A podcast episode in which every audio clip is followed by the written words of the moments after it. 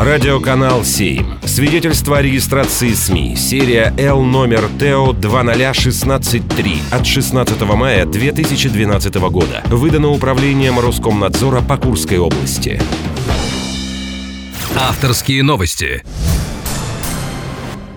Здравствуйте, это Елена Мануйлова и Андрей Стребиж. Мастера спорта России по спортивным танцам, серебряные призеры Кубка Европы, финалисты Кубка мира. И в выпуске авторских новостей мы расскажем о главных, на наш взгляд, событиях недели из жизни Курска.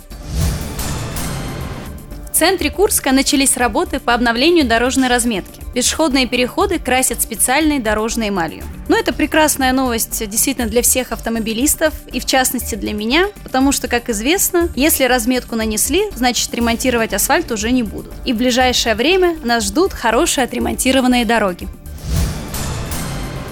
Вступила в силу новая редакция правил дорожного движения. Теперь автомобилисты, использующие шипованную резину, обязаны клеить на заднее стекло соответствующий знак. Ох уж эта знаменитая буква «Ш» наделала столько шума пару лет назад. Вы знаете, мое мнение по этому поводу как раз наоборот. Нужно клеить букву как раз у кого не шипованная резина, потому что как раз именно тех водителей нужно опасаться и держаться от них подальше.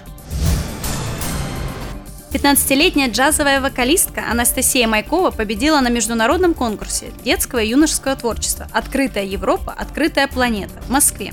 Можно поздравить Настю действительно с такой внушительной победой, потому что в международном соревновании приняли участие сверстники из Австрии, Японии, Чехии, Македонии, Беларуси, Украины. И в такой действительно сложной конкуренции победить – это очень приятно, когда в Курске у нас такие таланты и такие творческие люди.